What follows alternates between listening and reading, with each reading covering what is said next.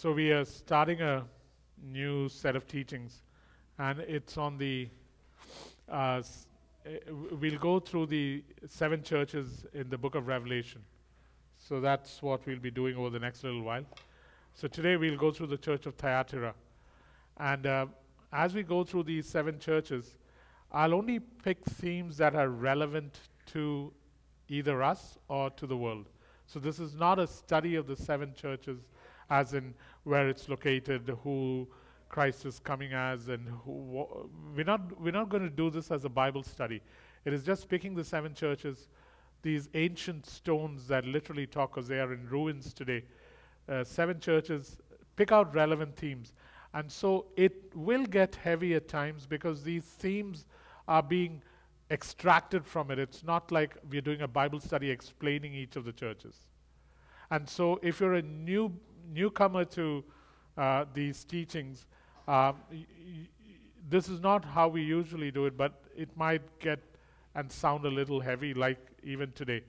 And the um, caveats as we go about teaching uh, uh, each of these churches is that because these churches deal with problems, because these churches deal with judgment and discipline, it is likely that as I'm teaching it, that you will begin to squirm. It is likely that as I'm teaching it, you will begin to squirm.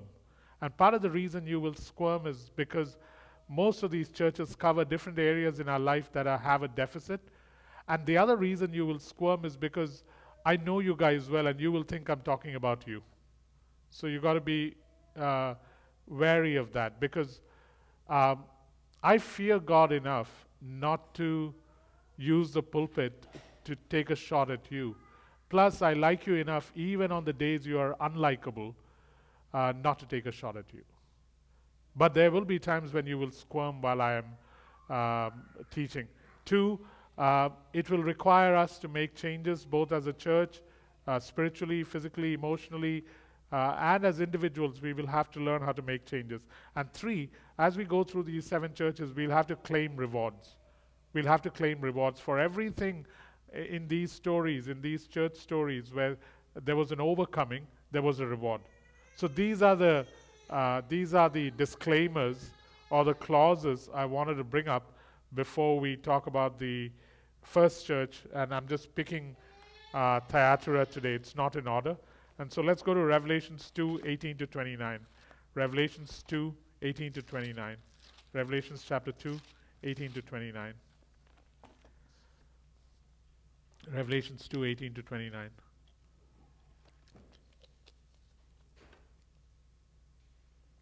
Okay, I'm reading. To the angel of the church in Thyatira, write These are the words of the Son of God, whose eyes are like blazing fire, and whose feet are like burnished bronze. I know your deeds, your love and faith, your service and perseverance, and that you are now doing more than you did at first. Nevertheless, I have this against you. You tolerate that woman Jezebel, who calls herself a prophetess. By her teaching, she misleads my servants into sexual immorality and the eating of food sacrificed to idols. I've given her time to repent of her immorality, but she is unwilling. So I will cast her on a bed of suffering, and I'll make those who commit adultery with her suffer intensely unless they repent of her ways. I will strike her children dead. Then all the churches will know that I am he who searches hearts and minds, and I will repay each of you according to your deeds. This is the New Testament, eh? Now I say to the rest of you in Thyatira, to you who do not hold to her teaching and have not learned Satan's so called deep secrets, I will not impose any other burden on you. Only hold on to what you have until I come. To him who overcomes and does my will to the end, I will give authority over the nations. He will rule them with an iron scepter, he will dash them to pieces like pottery. Just as I have received authority from my Father. I will also give him the morning star. He who has an ear, let him hear what the Spirit says to the churches. All right, so the guardian, just so you know, the, the divine guardian of Thyatira, uh, not the, de- uh, um, the deity, the deity, not even divine, I want to ascribe that only to God. The deity or guardian of Thyatira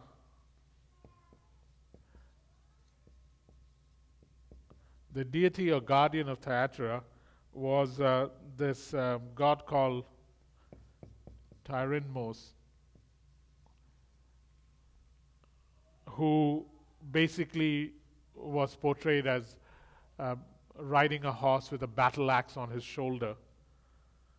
And uh, another name for Tyrannos or Tyrannos is Apollo. That was what he was familiarly known as in uh, Greek mythology. And so, Jacob, why pull out something that's not in the scriptures?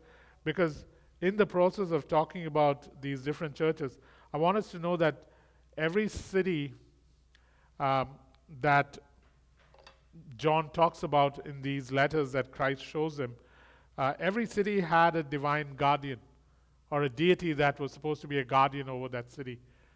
Paul knew that Ephesus was under the sway of Artemis.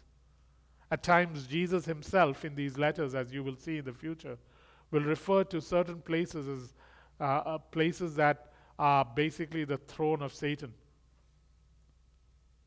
Deuteronomy 32, verse 8, talks about a time when God had actually appointed divine guardians over lands that he had set boundaries for. Unfortunately, many translations, instead of calling them uh, um, uh, divine guardians, calls them sons of Israel, which is a really bad translation. And I know this not because I have Greek and authority as uh, Greek and Hebrew as my speci- specialty, but because I've gone and checked over and over again and read enough to know that Deuteronomy 32 verse 8 was when God divided the nations into portions, set boundaries for them, and appointed upon them divine guardians. In his case, when he did it, it was guardians that were sent from him. The Bible talks about it in Daniel chapter 7 when it says, angel, An angel has been appointed to Israel, that Michael, your angel. God did appoint divine guardians. This is why I said it might sound a little heavy uh, if you're new to Acts 29, but it isn't actually heavy because it is scripture. But at a point when the earth began to fall into corruption, what begins to happen is a people begin to desire not that which God has appointed, but begin to worship deities that are ungodly, that are evil. And so now cities and lands have deities that are guardians over these cities, that hover over them, that hold sway over them, that exert influence over them. And sometimes not sometimes. It is not possible to take a city the way you need to take a city unless you unseat or rattle or have authority over the guardians that are over a city. This is why Paul dealt so brilliantly with Ephesus. Jesus commands in these letters at certain places that the church needs to be aware of these seats that need to be undone. Which is why I brought up this deity that guarded Thyatira. And these deities have different names in different places. A deity that is known by one name in one place is known by another name in another place. And I just want to touch on the idea of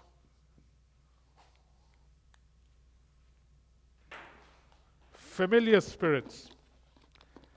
Because one of the things I'm realizing is that there are familiar spirits, but none of us know how to define them because we try to define familiar spirits in one sentence and that's not possible.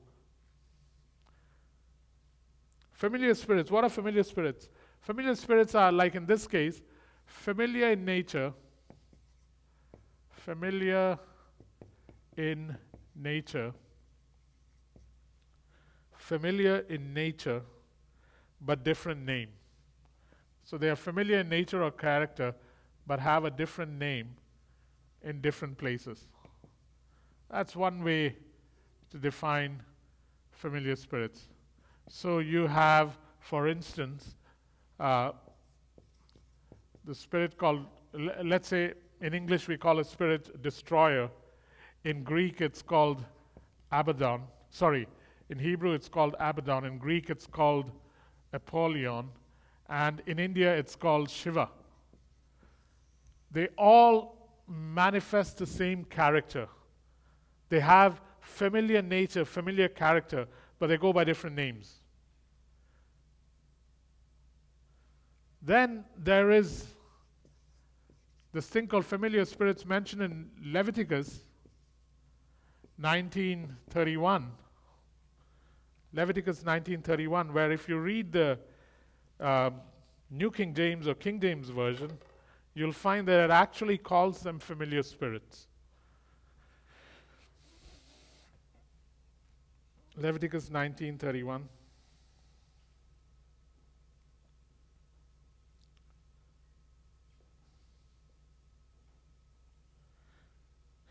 It says that regard not them that have familiar spirits, neither seek after wizards to be defiled by them, for I am the Lord your God.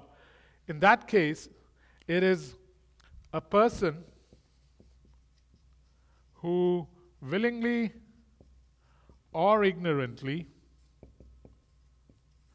a person who willingly or ignorantly, a person who willingly or ignorantly develops a familiar relationship, develops a familiar relationship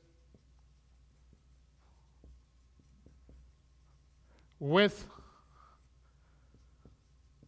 an evil spirit that begins to use the person, that begins to communicate with the person and uses the person as a medium. Communicate with the person, and then begins to use the person as a medium. That's what's being mentioned in Leviticus 19:31, where a person willingly or ignorantly develops a familiar relationship with an evil spirit that now begins to communicate with the person and through the person. And so you see this in Acts 16 16, where you actually meet a woman who, depending on the version you read, had a spirit of divination or had a familiar spirit, was a medium. And so the spirit becomes so closely associated with the person that the person and the spirit become familiar. It's like a familiar book or a familiar um, something that th- there's great familiarity with, so that the Spirit begins to communicate with and begins to communi- commu- communicate through the person. Most mediums that you see at Lansdowne or one of these malls where they have these times when there are astrologers and palm readers and stuff like that are the ones mentioned in Leviticus 1931. The next one is a spirit that takes on familiar form, a spirit that takes on familiar form with the intent to deceive, with the intent to deceive. As in, it takes on the form of someone usually uh, dearly loved that has died or um, very often that is the case. A spirit that takes on a form that is familiar to deceive. So in 1 Samuel 28 11, you see Saul going to the witch of Endor, and she says, Who do you want me to call up for you? And uh, she replies saying, he replies saying, Call up Samuel. And so he calls up Samuel, and nobody returns from the dead. It is appointed for man once to die and then to be judged. So it's not like Samuel is returning from the dead, but an evil spirit takes on the form of Samuel. Where now it's a familiar spirit because it is a spirit that takes on a familiar form with the intent to deceive. I've met people who loved their brothers, sisters, dads, mums, spouses, uh, friends so intensely that after their death, spirits would take on their form and appear to them. and literally draw them towards doing something really bad, really um, destructive. I know someone who would have their dad appear to them, an evil spirit taking on the form of their dad. I would be standing there and they would see it, but I couldn't see it. And it would literally draw them to the edge of the roof to try and see if they could be thrown over. Fourth, a spirit in a person, and we are not talking about the Holy Spirit now, right now, a spirit in a person that alights on another, a spirit in a person that alights on another cause of familiar ties. Familiar ties. And these ties can be ties of soul, body, spirit. It can be of blood. It can be of trauma. It can be of shared conditions, affinities, pledges, unison,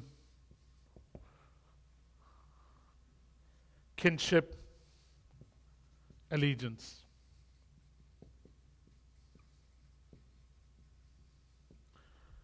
This is what happens in 1 Kings 22 22 when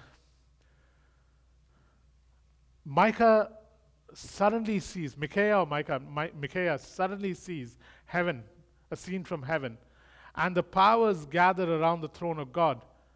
And uh, the scene is being played out where uh, the question is, how shall we lead Jehoshaphat, uh, sorry, Ahab, to his death? And one spirit says, I will become a lying spirit. And he goes and he affects 300, 400 prophets, man, a lying spirit enters into. And they all begin to prophesy things that are false. A, a, a, a, godly parallel of it you will find in Numbers 11 17, where God says to Moses, I will take the spirit off you and I will put it on these 70. That is a godly version of it. But I have seen this so often where a spirit in a person, uh, not a good spirit in a person, alights on another because of familiar ties soul ties, body ties, spirit ties, blood ties, trauma ties, shared condition ties, affinities, pledges, unison, kinship, allegiance. That's another version of a familiar spirit. I, will I'll give you time to ask questions once I get to, through two more. The next one is generational. Generational. Generational where these are spirits that affect designated descendants. Spirits that affect designated descendants. Spirits that affect designated descendants, as in every oldest son. Why? Because there was a dedication at some point, at some point in the generation. There was a dedication or there was a pledging. And then in every generation, because of one man or one woman pledging to evil, his descendants, every generation has this particular spirit come and try to see if what was pledged can be taken. Derek and I have seen this.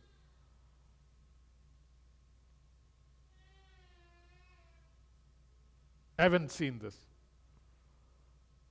designated des- descendants. As in, this descendant I will go after. Makes me angry.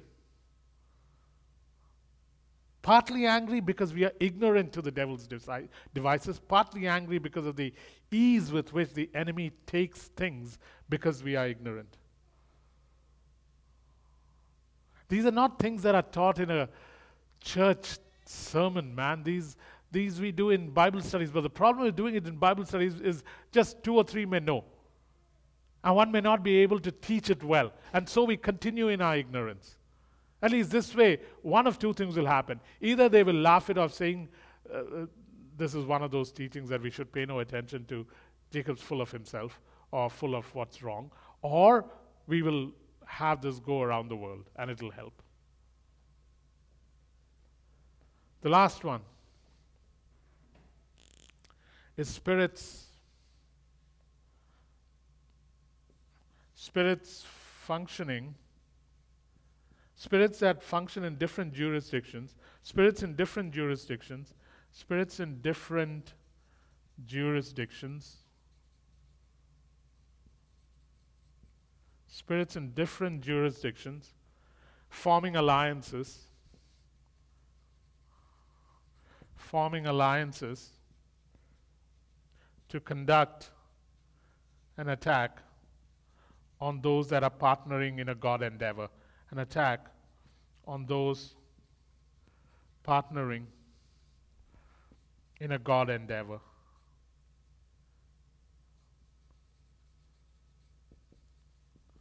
I'll read it out because my writing is pretty bad.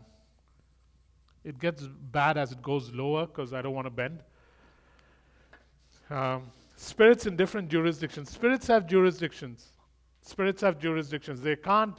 Um, they can't cross jurisdictions without permission from spirits in other jurisdictions. The Prince of Persia is appointed to one place, the Prince of Greece is appointed to another place. And please, I hope you don't think they are actually physical kings. Because there's a whole bunch of guys who will tell you that the Prince of Persia and the Prince of Greece, that Daniel 10, verse 20 talks about, are actual kings. All I can say is I won't even argue with you. I feel sad. These are actual principalities and powers.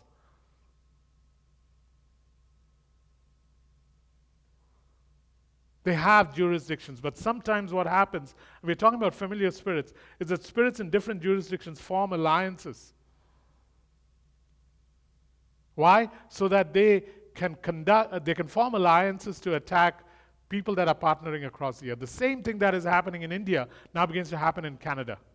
The same powers that are attacking a church or a person there begin to attack a partnering church or a person here. Similar attack.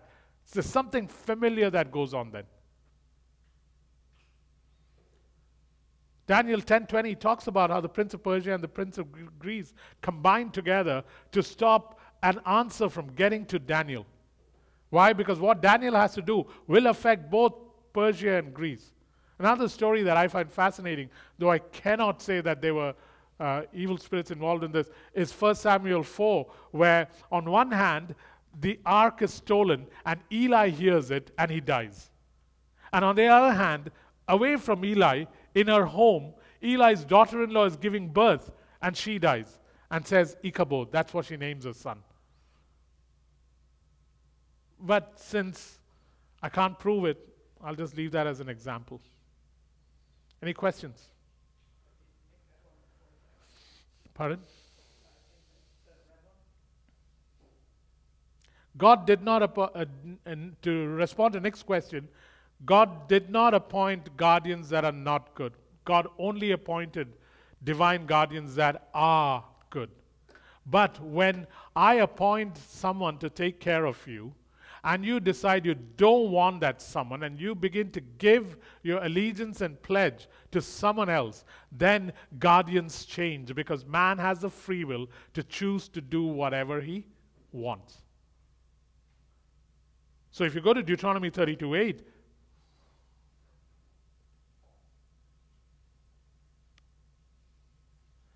Deuteronomy 32 8.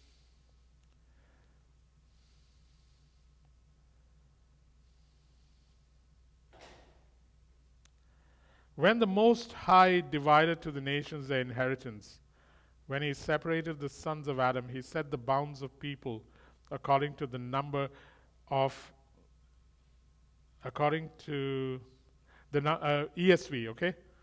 When the Most High God gave to the nations their inheritance, when He divided mankind, He fixed the borders of the peoples according to the numbers of the sons of God. And the sons of God there are angels, they are not people. Translations that can't handle that, unfortunately, go and say the children of Israel. I find it terrible when Translations dare to do something like that because they cannot handle or explain one way of looking at it. There might be a more complex exam, uh, explanation to why they do it, but one of the reasons they do it is that. So it is not God who appoints guardians that are evil. It is people choose to um, cast off what God has for them and choose to worship what God does not have for them. And they then become. Artemis was well known in all of Asia Minor. The guardian goddess over Ephesus.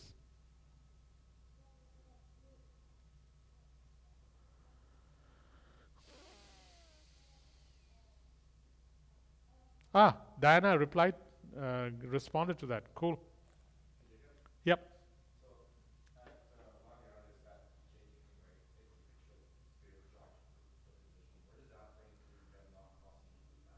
Yeah, so um, I won't be able to answer that uh, uh, publicly on uh, live stream, so you'll have to ask me that on the slide.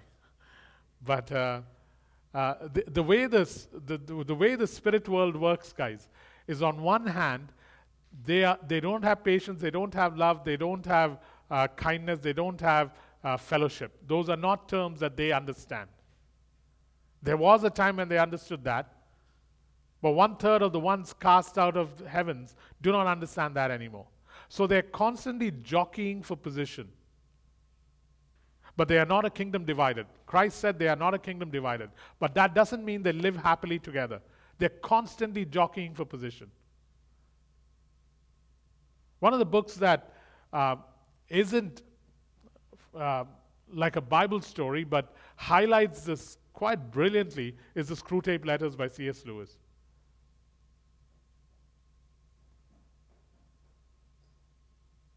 So the demonic realm, on one hand, is not divided, it, is, it has hierarchy, it is vicious, and it's constantly jockeying for position. The one thing that unites them is steal, kill, destroy, and oppose the plans of man on earth in the lives of people. To ruin creation, to destroy it, to bring Eden to a place of where there's nothing, where it's a haunt of jackals and hyenas and satyrs. And then comes God saying, Nope, my plan will stay the same. Eden will be restored. Let's just pray against this, eh? So, Father, I bring people at Acts 29 before you. And anyone else who will hear this later.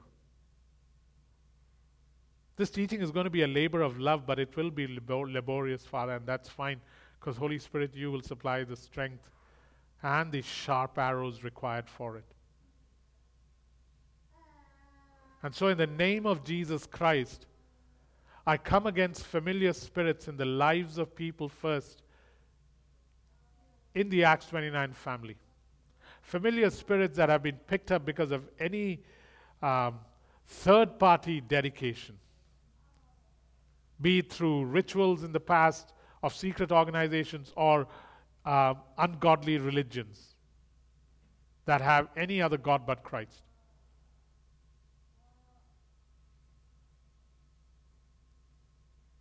of familiar spirits because of ties.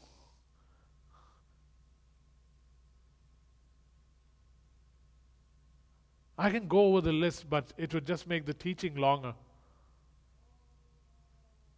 So, in the name of Jesus Christ, I right now bring every person that claims Acts 29 as his or her family. In the name of Jesus Christ, I declare that this family has only one Spirit, and that is the most dangerous Holy Spirit who dwells in our midst and who yearns jealously over us and hates sharing space with anything idolatrous or evil. And so, in the name of Jesus Christ, who said that it is by the finger of God, by the Holy Spirit, that I cast out demons, I now cast out, drive out anyone who is willing to have driven out of them, anyone who is willing to be rid of familiar spirits, in this family, in the name of Jesus Christ, I come against every familiar spirit in every person and I drive you out, saying, Leave in Jesus Christ's name. For we are the sole domain and the possession, the blood bought possession of Christ and the sole domain of the Holy Spirit. And I break every tie by the power of God, not by our intellect, not by our understanding, but surely by the Spirit of God and by the power of God. I break every tie in Jesus Christ's name. Amen.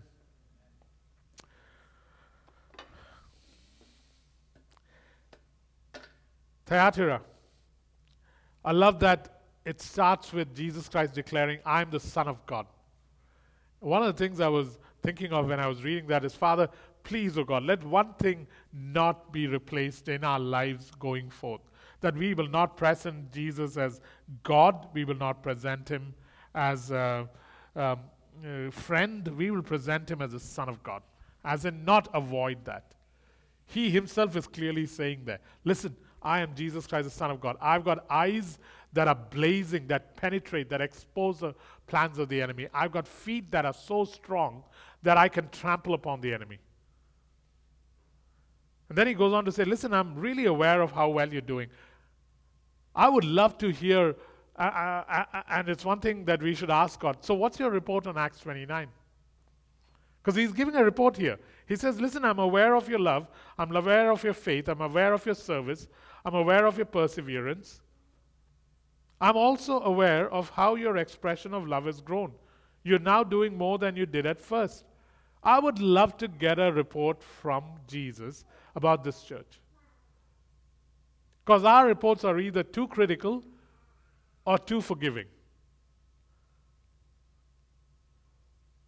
It's been something I'm asking. Father, is there a way you can put together a report so that there won't be any bias in it and you'll give us the straight goods so that what needs to be corrected can be corrected, what needs to be undone can be undone?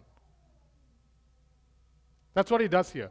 Then, after saying that, he goes into what he needs to judge. And his judgment is the tolerance of Jezebel. Tolerance of Jezebel and her influence. Tolerance of Jezebel and her influence. Now, Jezebel is both a woman, in this case, in the church and in the Old Testament, but more than a woman, we want to look at her as a spirit, and a spirit has no gender. So I'm going to try and refer to Jezebel as it, not she. Not because I got a problem with he, she, they, us, uh, uh, she, her, he, him, uh, but because I want to say that it's a spirit, even though both in the Old Testament and in this particular church, she was also a woman. I know this isn't exactly Mother's Day teaching, uh, but we've never done any Father's Day teaching either. So that did occur to me that, gosh, this doesn't sound like Mother's Day, but that's okay. Yeah. And we didn't choose the poster woman either. Uh, so th- there's this tolerance of Jezebel's influence. And what Jezebel's influence does, guys, is it denies the cross. And what do you mean denies the cross? Luke 9, um, Luke 9, 30, uh, Luke 9 23 says that we are supposed to deny ourselves and carry the cross. What Jezebel teaches, or what uh, the, the spirit called Jezebel can bring into a church, not a denial of self and a carrying of the cross, but a denying of the cross and a self indulgent, sexually compromised religion that is co opted by the secular environment around you. Instead of denying oneself and carrying the cross, the, the spirit called Jezebel has the ability to enter a church and make it a cross denying church. And a cross denying church is a church that practices a self indulgent, sexually compromised religion that is co opted by the secular environment around you. That's what it does.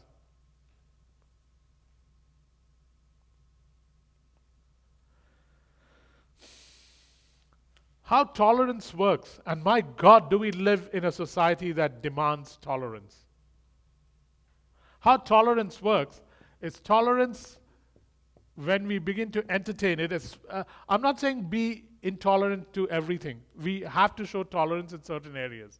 But there are certain things we have to be absolutely intolerant of.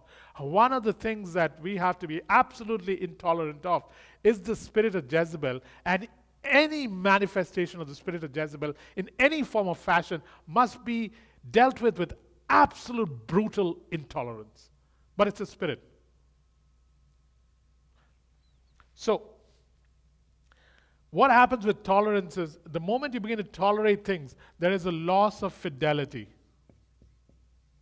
There's a loss of fidelity. When there is a loss of fidelity, there is a license that we now begin to take that allows us to go into places, uh, uh, um, uh, accept things that we would not otherwise accept. That leads to adulterous compromise Adulterous compromise leads to resistance to repentance, and resistance to repentance leads to judgment.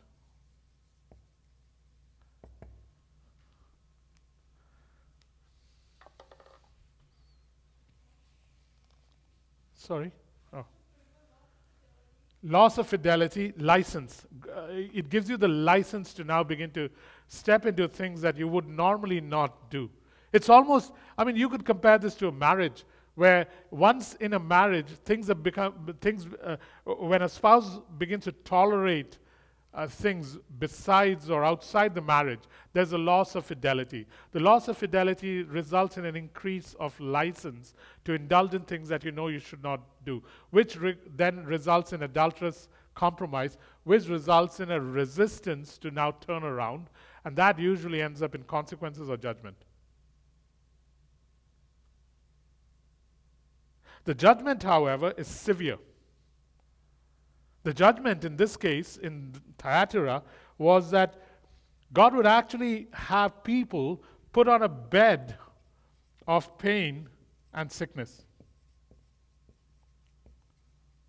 A bed of pain and sickness. Now, we've got to be careful here and quickly put a caveat. Every time I have pain and sickness, I am not going to conclude that I have now engaged with, indulged with, or done something with the spirit of Jezebel. That would be absurd. You'd have to be really dull to think like that. I mean it. And I meant that as an insult, in case you didn't get it the first time. So, but one of the things we also have to avoid is we've got to stop thinking that sickness is not sometimes the result of sin. I don't know why we become namby-pamby when it comes to that, where we don't tell people that there could be sin that causes sickness.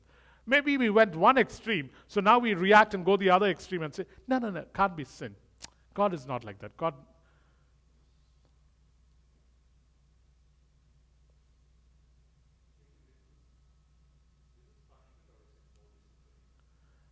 Uh, I would love to say judgment is discipline, but man, when you read uh, the New Testament in uh, Thyatira, it uses the word punishment.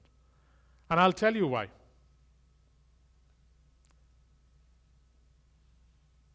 A bed of pain and sickness, and what is it the result of? A result of, as a result of unrepentant, unrepentant, as a result of unrepentant unison with the spirit of Jezebel. With the spirit of Jezebel. We are talking about a very specific thing here.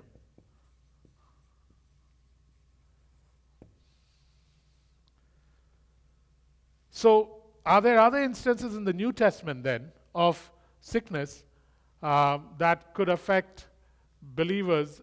See, this is what happens to me if you dream at 3 o'clock. You start sleeping at 3 p.m. You got to stay awake. You can't go to sleep. Okay. Sorry, uh, I know it's not your fault. The Lord gave you a dream, but stay awake for Him. Do you want me to quote from Matthew 24? Awake, O sleeper. That's Hebrews.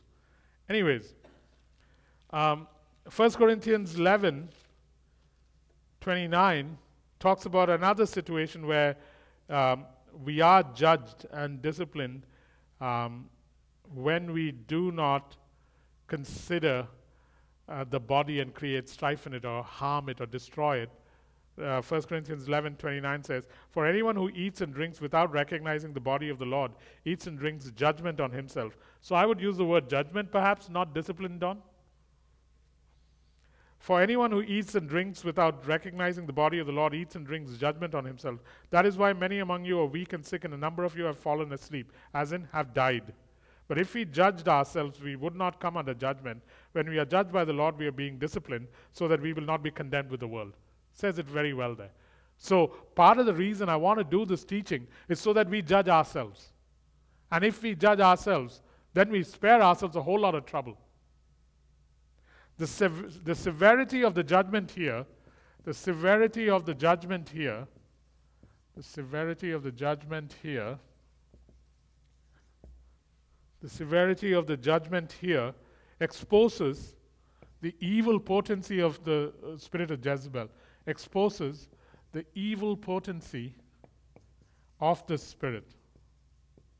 Of the spirit, the evil potency of the spirit, and it sets a, prece- it sets a precedent for the church, saying, Don't mess with this one. Sets a precedent for the church, and it um, lets you know that any tolerance of this spirit will be punished. Punish tolerance of the spirit. Am I, b- by the way, this is not Paul writing or anything, this is Jesus writing.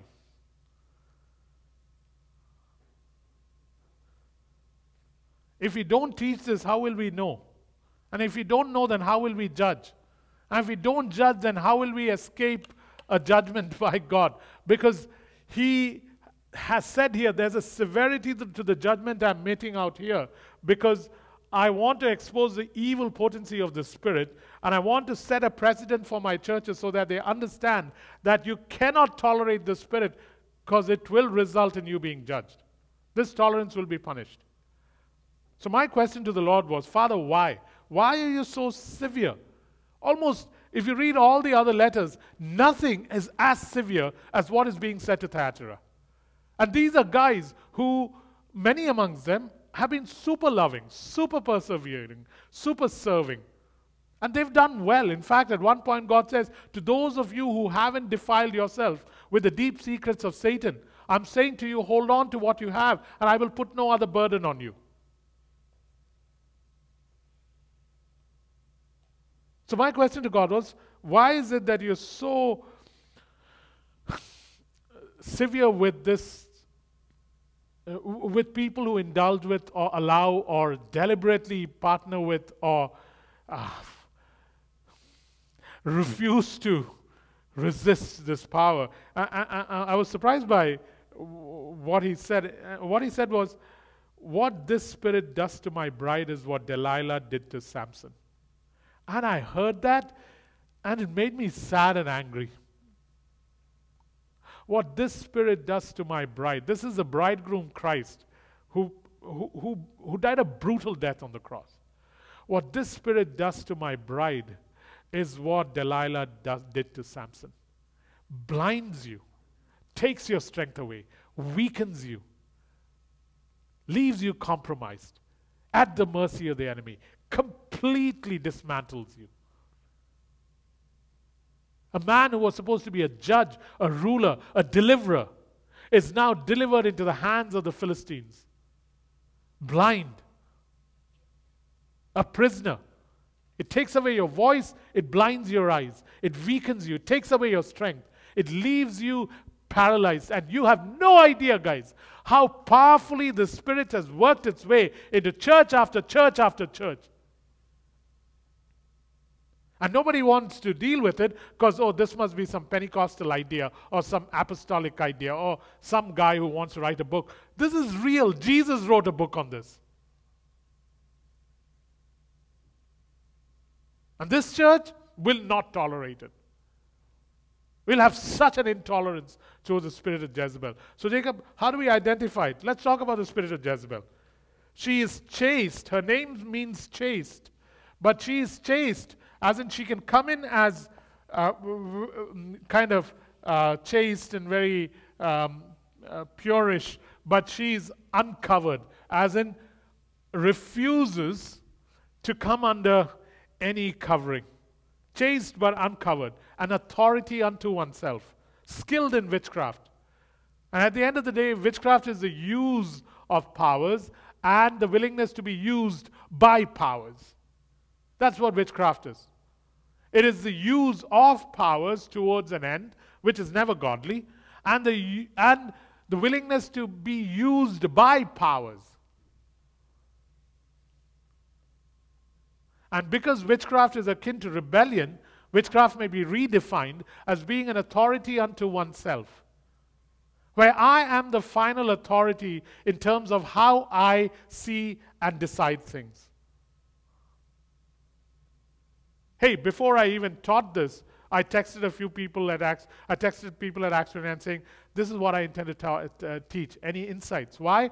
Because I know that this is not, to begin with, a Mother's Day message, and two, that this is heavy. This is not what a ch- church should put on live stream.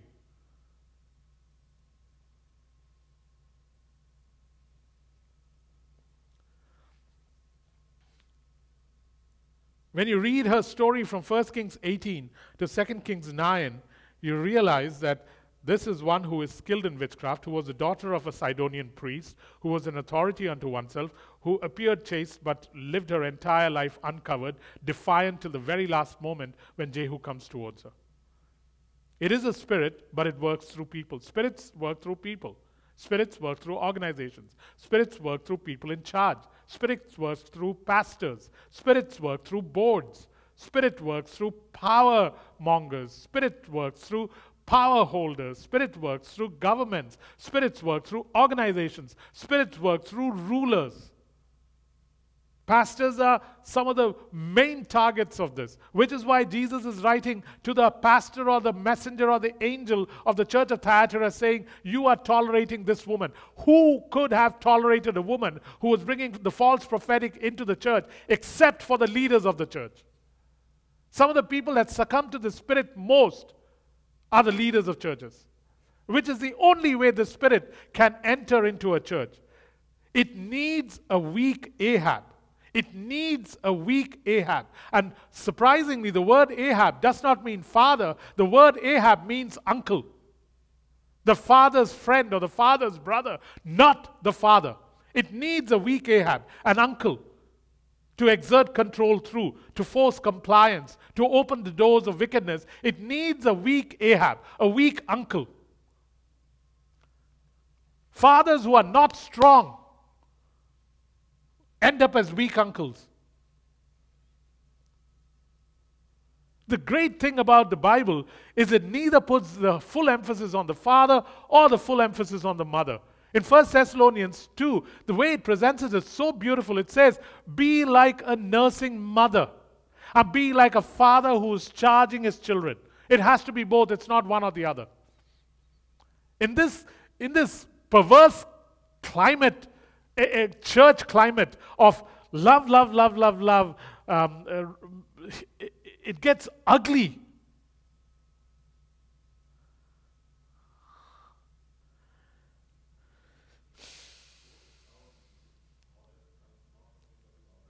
Uh, uncovered is to have nobody um, that you think should have the.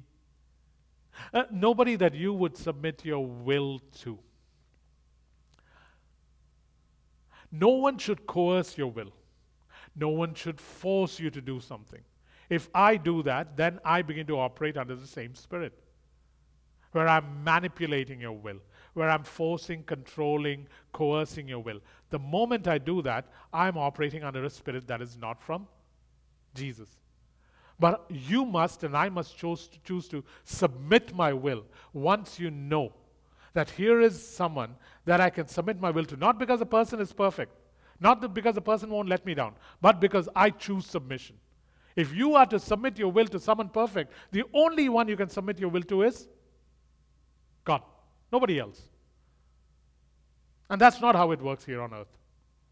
These are hard truths, man, that the church must learn and the church avoids teaching.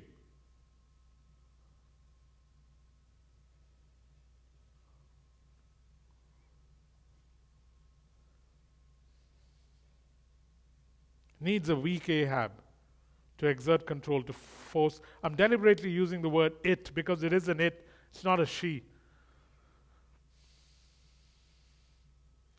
To exert control, to force compliance, to open doors of wickedness. One of the things the Spirit does, uh, guys, the reason I rage against this, and you can see the the way I'm teaching this today, is because if there is one thing that I that I dearly love, it is the bride of Christ. I live to raise her, if possible, birth her, build her up, dress her exactly the way the bridegroom wants. Because one thing I am for sure, I'm a bridesmaid with my heart for the bridegroom and the bride. And the other thing that I am is I have a great love for the prophetic. And I hate this spirit because this spirit has the ability to silence humongous prophetic voices, silences it. This spirit had the power to silence Elijah. This spirit had the power to take out a church called Thyatira, an early church that was good at works, loves, perseverance, was able to take it out. One of the things the Jezebel spirit does, it is silences the prophetic voice. Silences the prophetic voice. When I see churches nowadays that do not allow prophets to speak, and I'm not talking about prophets as in come on stage and I'm a prophet, let me speak. No, I'm talking about the idea of the prophetic being shut down. Where you stick to 1 Corinthians 14, verse 1 to 3, and say that's all the prophetic is exhortation, encouragement, comfort. Don't go beyond that. How can you lead a people if you silence the voice of God?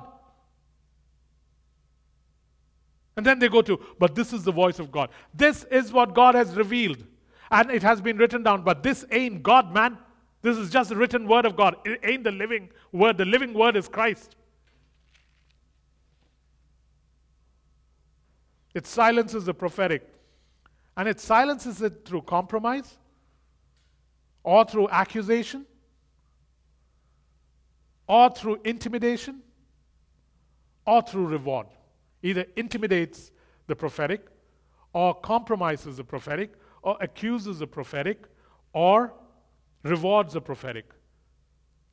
One of the scariest things that are happening now is the number of prophets that get rewarded so that they all toe the party line.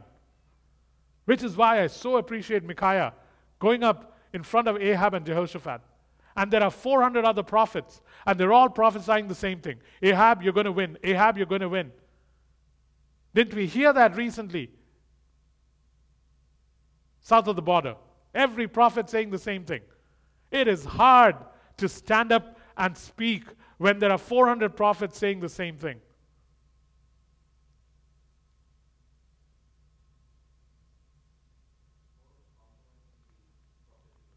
Compromising the prophetic is uh, compromising the life of the prophet through some seduction or the other. It depletes the resources and the strength of the kingdom. One of the things Jezebel did is she began to bring 850 people breakfast, lunch, and dinner and tea. 850 people eating from the king's resources, depleting the kingdom. She would set a table for falsehood in the, in the palace. And these 850 prophets, 400, 450 from Baal, 400 from Asherah, would come and eat. Jezebel has the ability, once it enters the church, to deplete the resources of the church. And I'm not just talking about money, I'm talking about the resource of man, woman, uh, creativity, works of the Spirit. Everything gets depleted or tainted. And in the process, what happens is it threatens the leaders of the next generation. It threatens the generational leadership, as in, it now works on the next generation that's coming up because they now do not know what purity looks like. They do not know what it looks like to not have a doctrine without falsehood. One of the things the Spirit does, and this is one of the reasons Jesus gets pretty upset with the Spirit, this Spirit has the ability to relax apostolic decrees and to dilute them. Very clearly, the word was sent out to the churches that listen, as you begin this new journey, as Gentiles who've been joined with Jews, two things you have to keep in mind. Do not eat meat offered to idols, do not commit idolatry, and stay away from sexual immorality. A letter was sent out from Jerusalem in Acts chapter 15. And what is Jezebel doing? Chaining it around and saying, it is okay. And so suddenly you see that an apostolic decree is being relaxed so that there is room for compromise. Why? Because Thyatira was a city where there were tons and tons of guilds. Lydia was a, a merchant of cloth. Textile flourished in Thyatira. Guilds required um, uh, uh, reverence to deities and to Caesar. And it was impossible to attend a Chamber of Commerce meeting in Thyatira without first offering food to the idols. And so, what is being said here? It's okay. And that would eventually re- lead to sexual immorality, which was common at these guild meetings and in rituals all over the place. And so she's saying it's okay. You are believers, you are born again.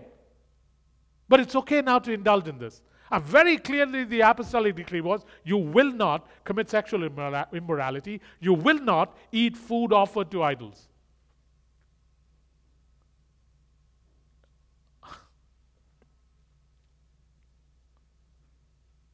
Another thing the Spirit does, and you see the Spirit at work through Jezebel upon the life of Ahab, is that this Spirit manipulates and pampers the immature. This spirit manipulates and pampers the immature. And so, in the end, you have a church that's raising dwarfs on a diet of milk and emotions. It pampers the immature. And so, what happens is you have a church full of dwarfs that are drinking milk and emotions. Isn't that reality today? Do we really want that? Is that what the church should be raised to become?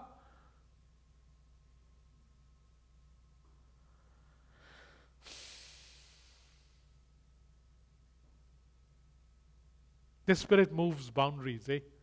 It blurs boundaries, it moves ancient landmarks.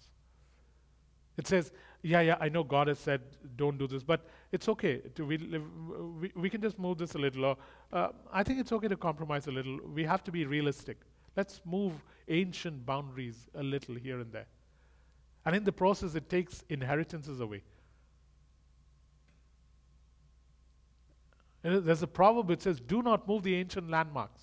God has set some things in place. Do not compromise on them, do not blur the lines.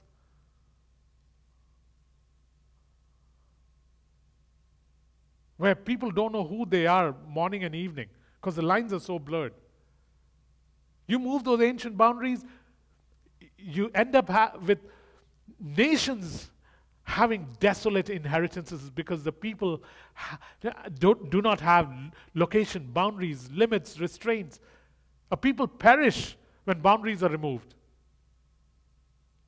because restraint is cast off, vision is absent. The Spirit specializes in it. Guys, do you realize why it is important to stand against with such an intolerance? Why, Jacob, are you talking about this now? Because we need to know this as we go into places where we, you know, once we know the devices of the enemy, it is so much easier to be aware of it when it comes against you. So, how do you deal with the Spirit? You have to be the Obadiah Jehu type. You cannot be the Elijah type to deal with this Spirit. Elijah lost, but you have to be the Obadiah Jehu type.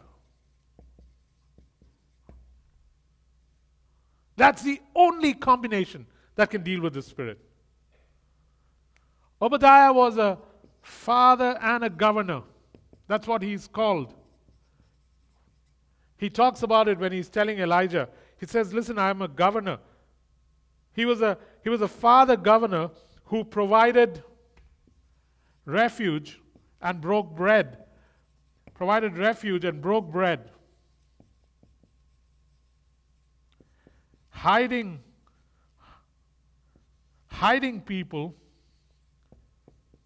from Jezebel because he knew how vicious she was and how easily the godly could be devoured by her. I want you to know that you cannot deal with this on your own unless you have been specifically appointed to do it. So, the only way you can do, deal with it is when you covenant as a community that we stand together as a body against this. Either you have to have an appointment like Jehu or Elijah or Obadiah, or you have to stand as a people saying, We are a people of Christ, and we take on this Obadiah Jehu approach. So you had Obadiah who was this way, or you have to be violently, not or, and you have to be violently tolerant, intolerant, violently intolerant of the Spirit giving, not giving an inch, not giving an inch. You don't know how difficult it is to preach this message for me. You don't know.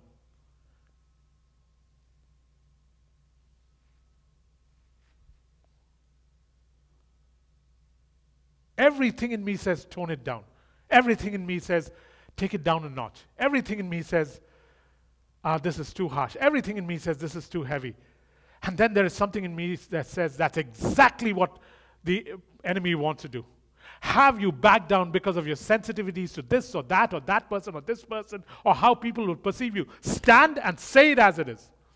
I will have such an intolerance against the Spirit so that it doesn't affect any of us and doesn't take this church down. Because when a church begins to rise, powers are sent to cripple it in a way that is so crippling that it'll take forever to rise again.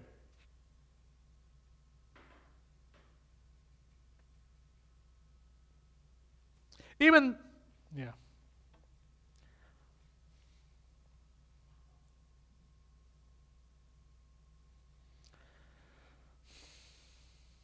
This is the only way to deal with the spirit, eh?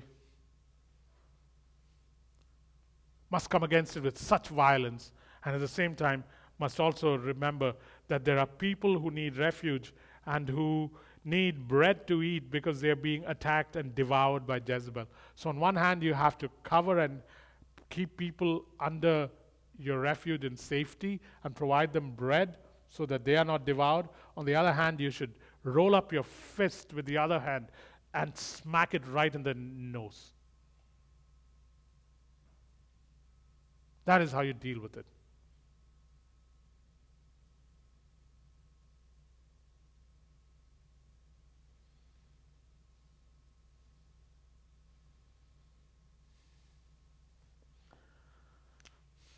Unfortunately, whenever you deal with Jezebel, after you deal with Jezebel, because Jezebel operates through people, and you have to deal with Jezebel intoler- intolerantly, whenever you deal with Jezebel, people get bruised. So you have to have a post recovery plan. People get bruised. And so you have to have a post recovery plan, as in, you need to realize that as you deal with it, some people will have their egos bruised, some people will have their feelings bruised, some people will have their uh, minds bruised. Some people may have their bodies bruised. I've seen this. I've seen this. I've seen this as recently as two, four days ago. Derek and uh, I've seen this in another country, not here.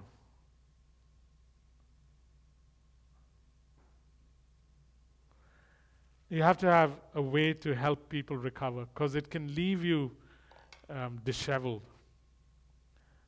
Do you think when Jesus chased money lenders out of the temple, there was a little bruising? I would suggest so.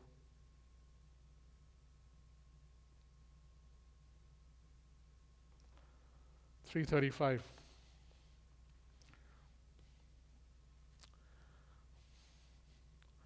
Jesus goes on to say that the faith, remember, guys, what I said.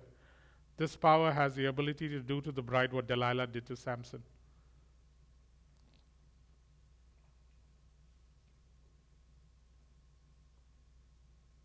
I'll be rewarded for teachings like this.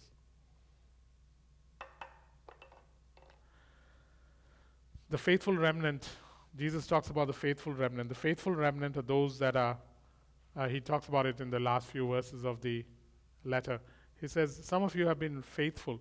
And he says, You've been faithful and you haven't um, gotten accustomed to or dived into Satan's deep secrets. And uh, I think uh, Jesus being half sarcastic, Satan's deep secrets as opposed to the mysteries of God. But it also then brings up the point that, yeah, there are um, evil devices and schemes of the enemy, man, that most of us do not understand.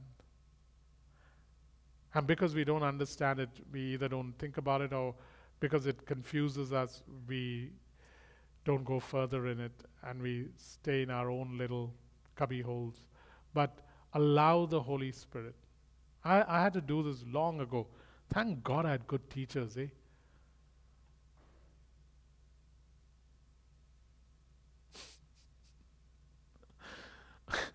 All the teachers I had were, were loving but not merciful. And I'm richer for it. Because I had very little time for my whims and fancies. Just simply grow up, Jacob. Got lots to do in the future. Thank God they did that. Eh? I wouldn't be where I am. Anyways, see, we're not go. We're not supposed to go and hunt for evil devices and schemes, but you, the Holy Spirit can make you wise to it. Second Corinthians two eleven says, "It is good to." Uh, the, the, that God that God will uh, show you the. Uh, let me read it. Uh, it's basically uh, be aware of the schemes of the enemy. Second Corinthians two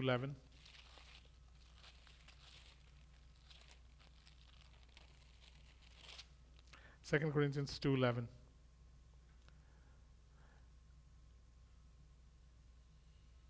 You know, um, if you forgive anyone, I also forgive him. And what I have forgiven, if there was anything to forgive, I have forgiven in the sight of Christ for your sake, in order that Satan might not outwit us, for we are not unaware of his scheme. Sometimes the Holy Spirit, if you are willing to um, be a certain way, and I'll tell you what that way is, it's pretty simple. Um, uh, the Holy Spirit can make you wise to um, Satan's devices and schemes. And so, to uh, help the Holy Spirit help you, here are a few things that it's best. Uh, this is how, this is perhaps the uh, makeup that is best for this. Um, one, uh, try not to be too emotional, because there are far too many people who get very emotional about the devil and then uh, go down a road they shouldn't be going. Try not to get too esoteric.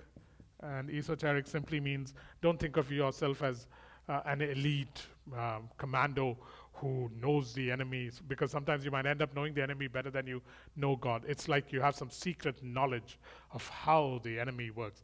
Don't go looking for it, it usually gets into a lot of trouble. Uh, uh, don't get too empirical, as in, uh, wanting evidence of things, want uh, neat little boxes to fit properly before you can accept things or you can begin to walk in things. Man, I'm telling you, understanding is overrated. When it comes to spiritual things, understanding is overrated. Every time you set up a neat box, along comes Jesus and collapses it. Oh, you thought I was like this? Let me show you and then he takes a whip and chases out all the money lenders. What do you do with that, man? Oh, you thought I was willing to have people come to me? It's absolutely tr- true. But go tell those Greeks that I'm not meeting them right now and tell them that a grain will fall to the earth and it will rise up and produce a hundredfold. And those Greeks that Philip brought did not meet him. Oh, you thought I was going to tell you the way of salvation. Well, I'm telling you, why are you calling me good to begin with? Because only God is good. So let's be done with our nice civility. And by the way, sell everything and follow me. I knew you would find it tough. Walking away, I know the tone I'm putting on it, the spin I'm putting on it is advantageous to me, but all I'm trying to say is neat little boxes are God's favorite thing to collapse.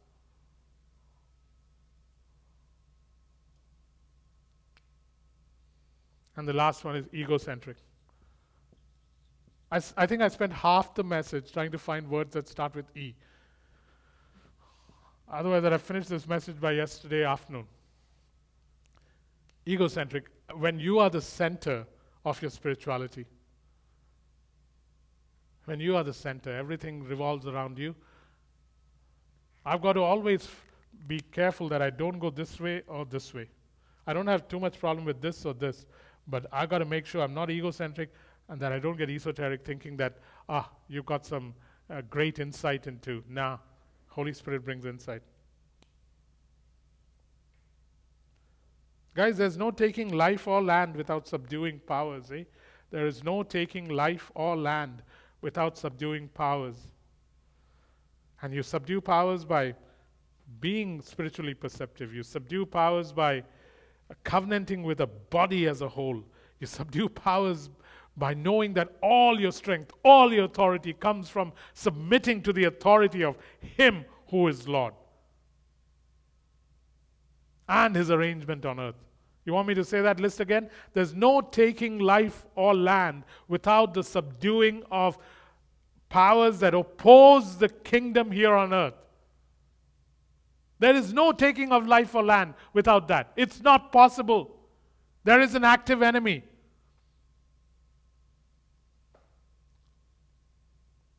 God gives us the ability to do this, trains our hands for war, our fingers for battle, or the other way around. But to subdue, you must covenant with a people. You can't do this alone. This isn't the days of, oh, you send out Goliath, I'll send out David. Nah, our, our David has taken care of it. He was the son of David. Now he's saying, I belong in a body. I'm the head of the body. We go out as a body. Covenant with a people. Submit to him who is Christ and Lord. Because to the degree that I submit to him, to that degree, everything else submits to me. It's a very simple equation. To the degree that I am submitted to his authority, to that degree, I have authority over things and they submit to me. Perceive things spiritually. Perceive things spiritually.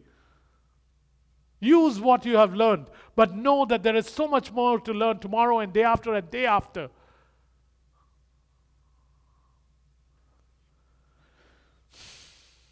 I gotta end, guys, I know. But how can you leave a message like this half Friday? As in, I couldn't have quit 20 minutes ago. I could have, but it wouldn't be right. There are rewards, guys, for taking a stance like this. You take a stance against Jezebel, there are rewards.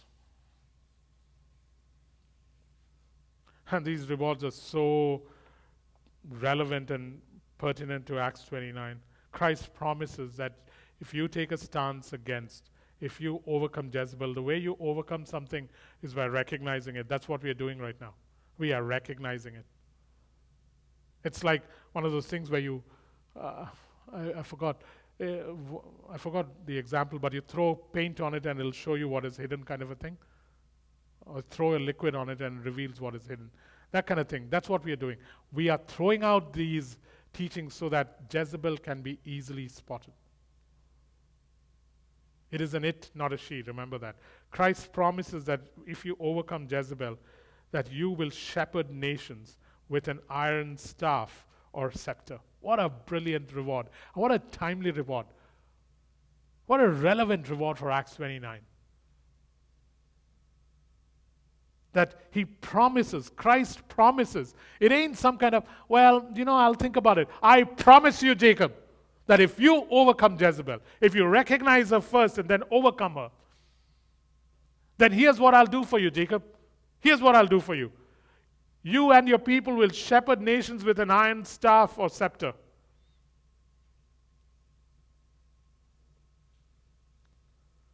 Who does this belong to? This prerogative belongs to the conquering Christ of Psalm 2, verse 7 and 9. Ask of me, and I'll give you the nations for an inheritance.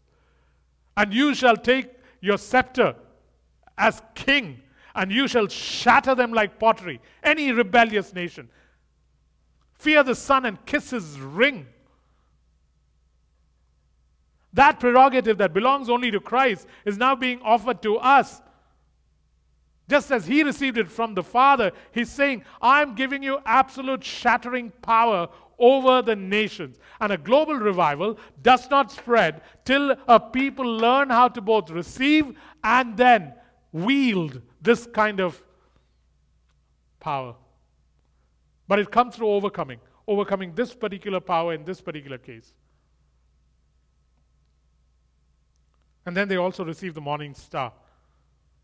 And the morning star is an allusion to the authority that uh, we have over the enemy, because in Numbers uh, 24, verse 17, uh, when Balaam is prophesying and he cannot but speak the words of God, he says, Behold, I see a scepter arising out of Jacob, and he shall have a morning star, and he will then use that scepter to bash in the heads of Moab and Sheth. Numbers 24 17. So the idea of giving you a morning star is again saying, listen, I'm giving you authority over Moab. Moab was an enemy that plagued Israel continuously. Moabites and Ammonites were well known enemies of God. And he's saying, listen, that's what Balaam prophesies. And the, uh, the irony is, it's a Moabite king that is calling Balaam to now curse Israel. And now God is using the very man who is supposed to prophesy a curse, he's now prophesying a blessing, saying, Out of Jacob shall rise a scepter, and I shall give him the morning star. Beautiful, eh? We need to position ourselves to shepherd nations, guys. We need to position ourselves to shepherd nations. We need to position ourselves to shepherd nations. Don't know which church we'll do next week, but I'm looking forward to this. I'm kind of excited. The great thing about preparing messages for this church is it's not like I have a series prepared three months ago that I'm going to give it to you. I've got to now prepare, which is so much fun because it's a process of discovery, right? I'm just four or five days ahead of you, that's all. Let's pray.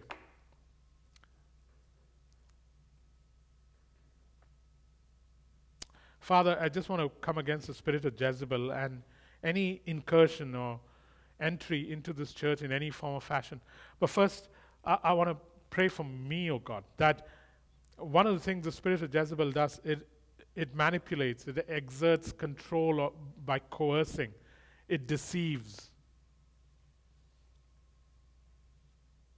And so, Father, I just pray that you would begin to expose and identify areas of control, of manipulation, of coercion in my life with regard to this church, that you would expose it, that it would come to notice, and then I'll have a choice to either turn away from it or be untrue to what I have taught.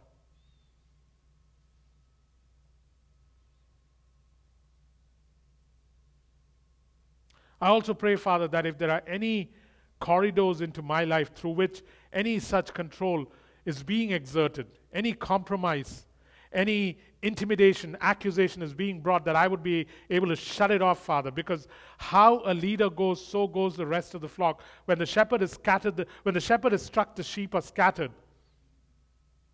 And so, make me aware, Lord. Expose things in my life that I need to take stock of first. And then I bring the rest of the church into before you, O God wherever there are these very same things that I prayed for myself, active in the life of those in the church,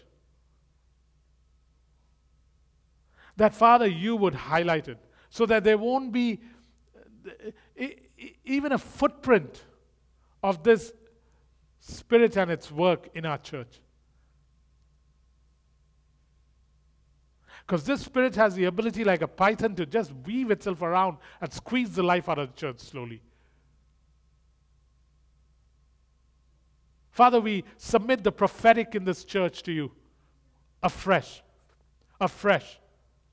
That no false doctrine, no half truth, no non prophecies, no desire to be known through the prophetic, no uh, party line prophecy, no unscriptural ways in the prophetic, be it a word of knowledge prophetic preaching, prophetic words, word of wisdom may enter this church. And if there are any such things, Father, again, expose them, Father, so that I may be able to deal with them or other leaders may be able to deal with them.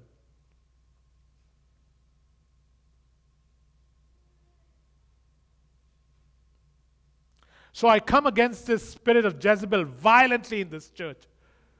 And I say, in the name of Jesus Christ, with the help of angels, I throw you down from the balcony that you stand in. I throw you down, and I declare that your fate shall be uh, complete destruction in this church. Stripped completely, bones left, nothing left. So, be it through my life upon the church, or be it through any life in this church that it is coming through, I expose you, I shut you down in the name of Jesus Christ. You will not have this church and what God wants to do through this body across the earth. You will not have it.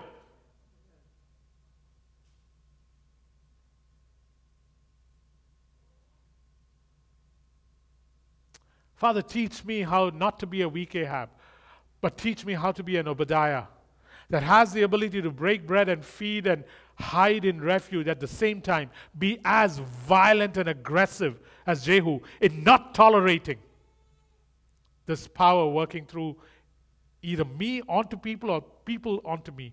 No. Like Phoebe says, no.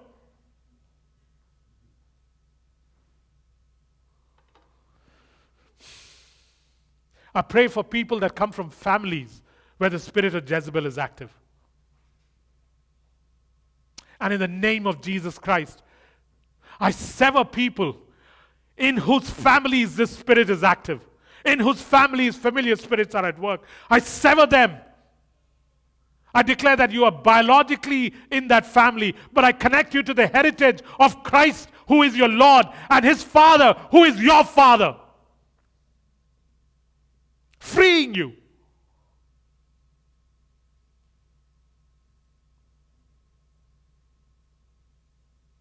I know I'm shouting about.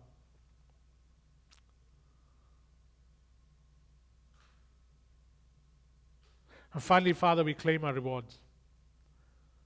You said, Ask of me, and I will give you the nations for your inheritance. We want the scepter, and then we want the nations. We want the scepter to shepherd nations. We want, we want to be rewarded for taking a stance against this power so that we can use that scepter to open doors, to break down doors, and to shepherd nations for your sake. We don't want to be known, but we want this ability. Grant us these things, establish this teaching, flesh it out, Spirit of God. Is there anything else before we close?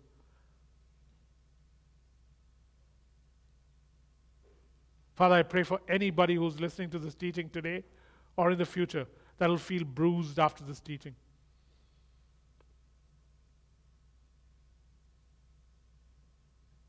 I pray, Father, that you would lead them to places where someone can pour oil and wine and cause those bruises to heal. Let them know that their bruising is only external, but internally they are delivered that the external bruising, it's like taking the vaccine. People say the arm is sore, but the body now has antibodies. Let the bruising not be the focus, let the deliverance be the focus.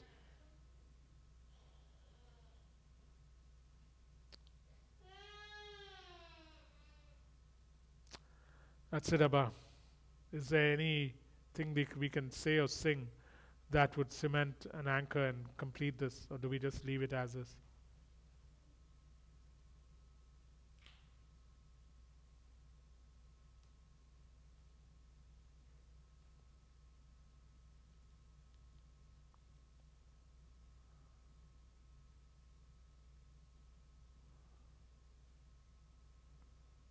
Gosh, Lord, there are hardly any war songs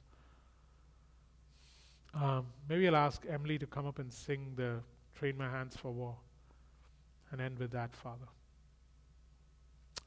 And so people need to leave because of Mother Day, Mother, uh, Happy Mother's Day again, guys, in case you didn't hear the it said earlier. Um, but if people need to leave for Mother's Day thingies, uh, that's fine, Father. But we just want to sing this song with a, as a people, not as individuals, as a people, with an aggressive edge to it. I'll finish with that. Just once through Abba.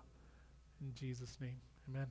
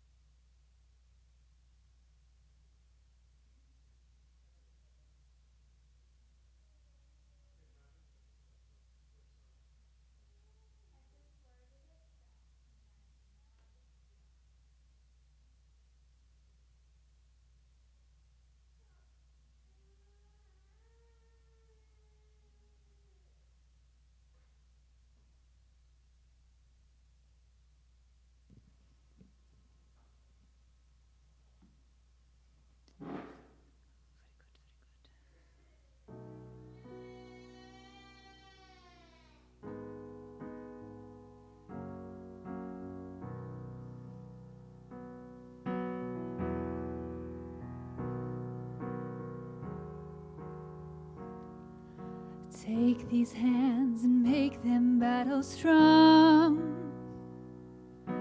Wrestle with me, undefeated God. Build me up on holy training grounds so I can learn to bring the barren lion down. Take these hands and make them battle strong. Wrestle with me, undefeated God. Build me up on holy training grounds so I can learn to bring the barren lion down. No army goes out with just one man. With all the saints and angels, here we stand. We won't give up on our inheritance. We'll fight to walk in all your promises with the sword of the Spirit. We'll strike the giant's head. We won't give up on our inheritance.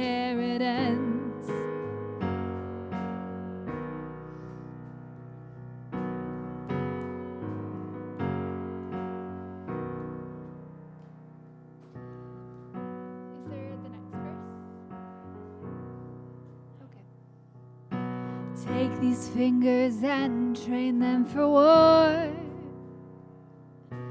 Teach me how to use a stone and sling. It isn't only me I'm fighting for. I'm taking back the land and setting captives free. Take these fingers and train them for war. Teach me how to use a stone and sling.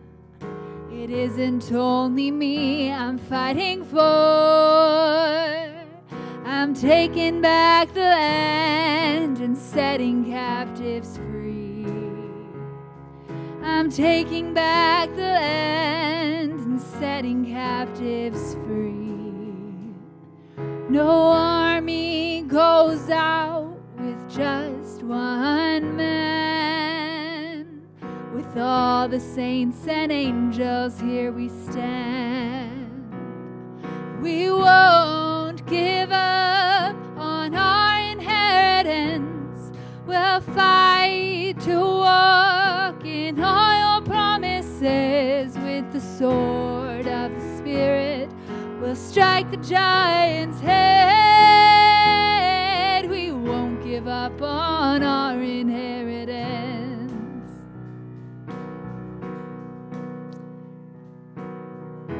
This land is our inheritance.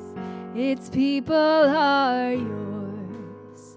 We won't accept less. We won't accept less than what Jesus Christ paid for. We stand for healings, miracles, and open doors. We stand for healings, miracles, and open doors. We want to see your precious children. We want to see your precious children be restored. This land is our inheritance, its people are yours. We won't accept less than what Jesus Christ paid for. We stand for healings, miracles, and open doors.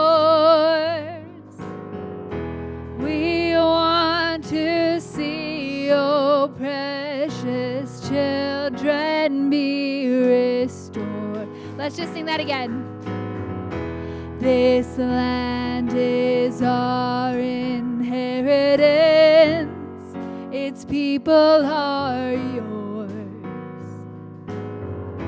We won't accept less than what Jesus Christ paid for.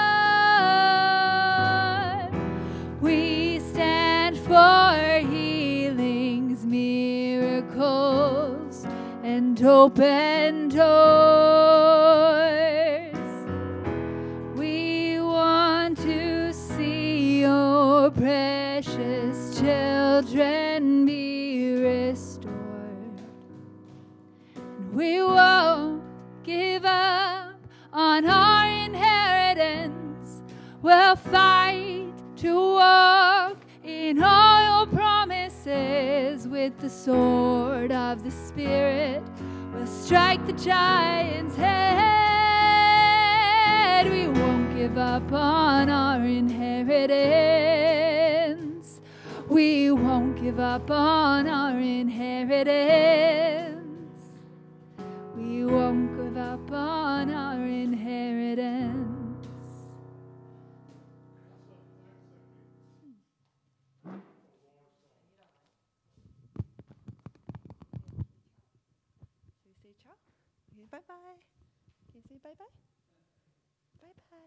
Ciao for now. Happy Mother's Day. Bye bye.